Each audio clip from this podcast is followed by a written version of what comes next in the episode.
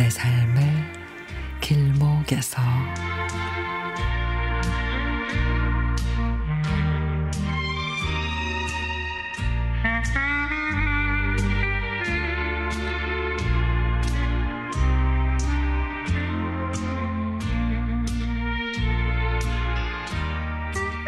늘 걸어서 출퇴근하는 거리에는 무더운 날씨에도 왜소하고 허리가 한 50도는 휘어진 할머니가 손수레로 박스들을 모으십니다. 어떤 날은 손수레에 가득 찬 박스가 오고 있는데 사람은 보이지 않아 자세히 보니 할머니가 손수레를 밀고 계셨습니다.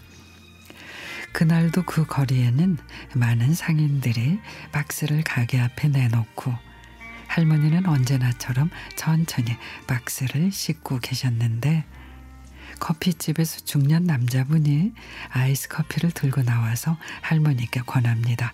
모친요, 요거 한 잔 하이소. 날씨가 너무 덥습니다. 할머니는 목에 걸친 수건으로 얼굴에 땀을 닦으며 손수레를 잡고 한쪽 손으로 커피를 받으십니다. 고맙소. 아재 잘 먹겠소. 저는 전화를 받는 척하며 두 분의 아름다운 광경을 계속 보고 있었습니다.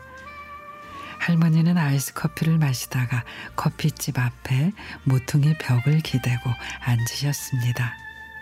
그러자 들어갔던 그 남자분이 다시 나오더니 할머니의 가느다란 팔에 팔짱을 끼십니다.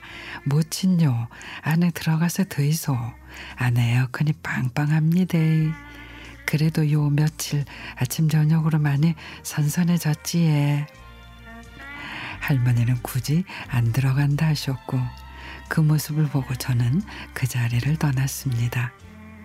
그리고 아이스 커피를 집에서 마시면서 또 한 잔을 얼음 가득 채워 냉동실에 보관했습니다.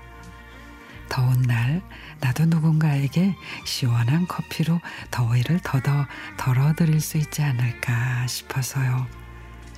뭐랄까 선한 영향력 이런 거 아닌가 싶습니다.